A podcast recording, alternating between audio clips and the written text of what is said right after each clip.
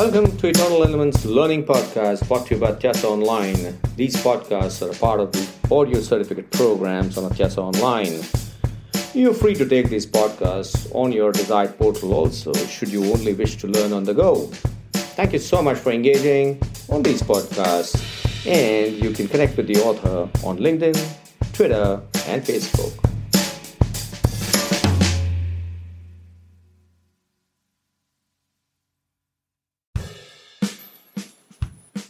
Hi, welcome to Eternal Elements brought to you by Tyasa Online. This is Niket Karajagi talking to you about the internal assessment of the organization. It's also called the internal analysis of the organization. Why is it important? It's important primarily because we're operating in an environment, and in order to grow with the given parameters of the environment, it's important that we do our own internal assessments. The internal analysis of the organization is a critical element of strategy formulation, and therefore, what is important is that we use certain tools. And what are those tools that are most famously and popularly used by managers? The fundamental tool used by managers, irrespective of which country you come from, is SWOT. As a business coach, I have seen almost all managers talking to me about their faith and their trust in SWOT. So, what is a SWOT? S stands for strength, W stands for weakness, O stands for opportunity, and T stands for threat. So it's an acronym. SWOT is an acronym. Now, what is a strength? It is a resource or a capability of advantage by which you can grow within the environment in which you're operating. And what is a weakness? It's a limitation or a deficiency, again, of resource or capabilities that you have. The opportunity is something that exists outside of the organization. These are the areas which are favorable to the organization, and therefore the organization can create growth for itself. The threat is an unfavorable scenario in the environment, and the organization is therefore finding it difficult to deal with that situation outside. SWOT is a static tool, it has to be converted into a strategic tool. There are limitations of SWOT. And what is the limitation of SWOT? SWOT is created by human beings, and therefore perceptions play a role in that. You can overemphasize a strength, you can overemphasize an opportunity. You can overemphasize a weakness, or you can overemphasize a threat too. Or you can also under, underemphasize all of them, and that is the problem with SWOT. But doesn't matter. As long as you've done SWOT in a 2 by 2 matrix, where the first quadrant is your strength, the second quadrant is your weakness, the third quadrant is your opportunity, and the fourth quadrant is your threat, you can actually convert that into a TOWS matrix. And what is a TOWS matrix? You can have an SO strategy.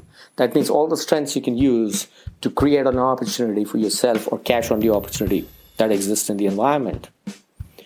ST, strengths that can deal with the threats that are there in the outside environment.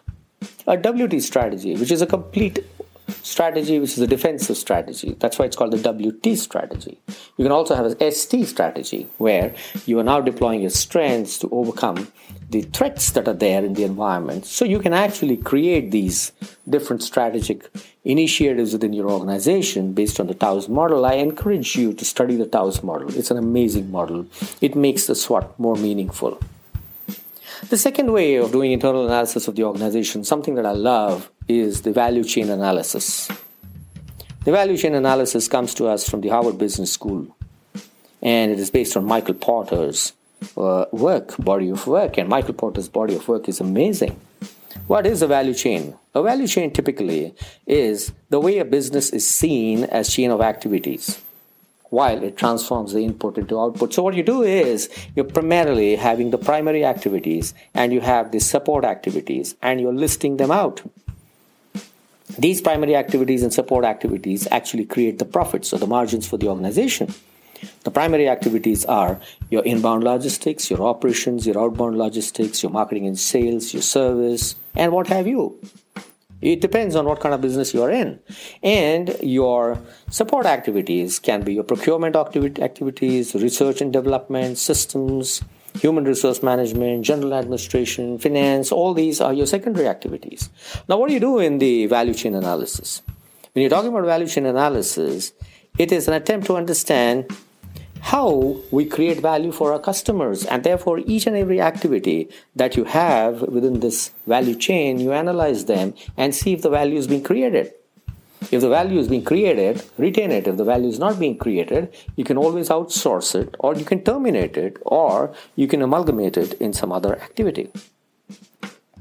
Support activities typically are the activities of the firm that assist the firm in terms of its infrastructure and in terms of certain inputs that allow the primary activities to take place. And therefore, what is the primary activity? These are the activities of the firm involved in the physical creation of the product, and that's the differentiation between a primary and a support activity.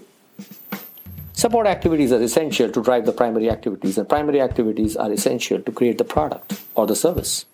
It's your organization. You can decide how your value chain actually operates. And the value chain analysis is therefore an idea where you determine what is actually creating the value both for the customer and for the organization. I keep looking at my organization as a value chain and I cut all the activities and I outsource them, or it's also a proposition which I use to create a lean organization. And therefore, I continuously examine the value chain within my organization. The third way you can actually do internal analysis of the firm is through resource based view of the firm.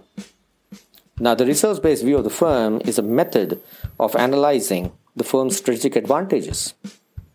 It looks at assets, skills, capabilities, tangible and intangible elements of the organization, and then decides which of the resources are really, really firm's strategic advantage.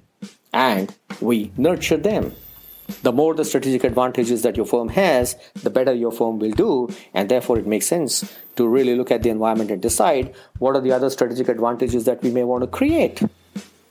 Therefore, a resource based view is all about creating core competence. And what is a core competence? It's a capability or skill that the firm emphasizes to excel in while doing the business and pursuing the objectives of the business. So, the core competence are the capabilities that the firm emphasizes in order to achieve its objectives.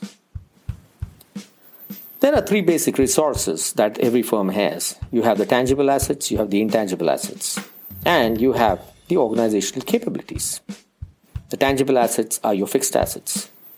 The intangible assets, which are abstract assets of the company. It could be brand, knowledge, patents, trademarks, a whole lot of things. And the organization capabilities are the people, the skill sets that the people have. And these are used by the company to transform inputs into outputs. And that's what the entire uh, resource based uh, viewpoint of an organization is. You can go ahead and do your internal analysis based on this. There are certain resources that are absolutely critical to you. There are certain resources that may not be critical to you.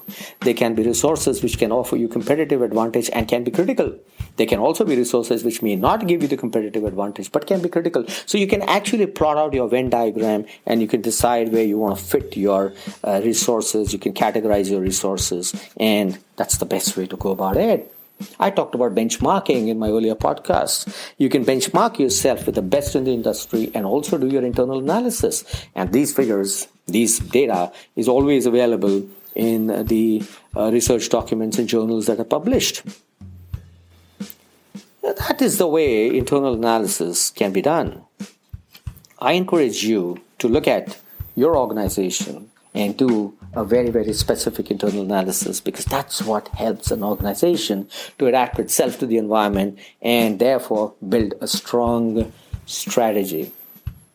After the internal analysis is done, that's when we start progressing into the subsequent stages of the strategy formulation. And we are now advancing into the area where we start making our strategic choices. And then we come to our long term objectives and generic and grand strategies, something that we will talk about in the subsequent podcasts. Thank you very much. This is Niket Karajagi talking to you on Eternal Elements, brought to you by Tyasa Online, signing off. And I shall come with the next podcast where we will look at the subsequent stages of strategy formulation. Thank you very much.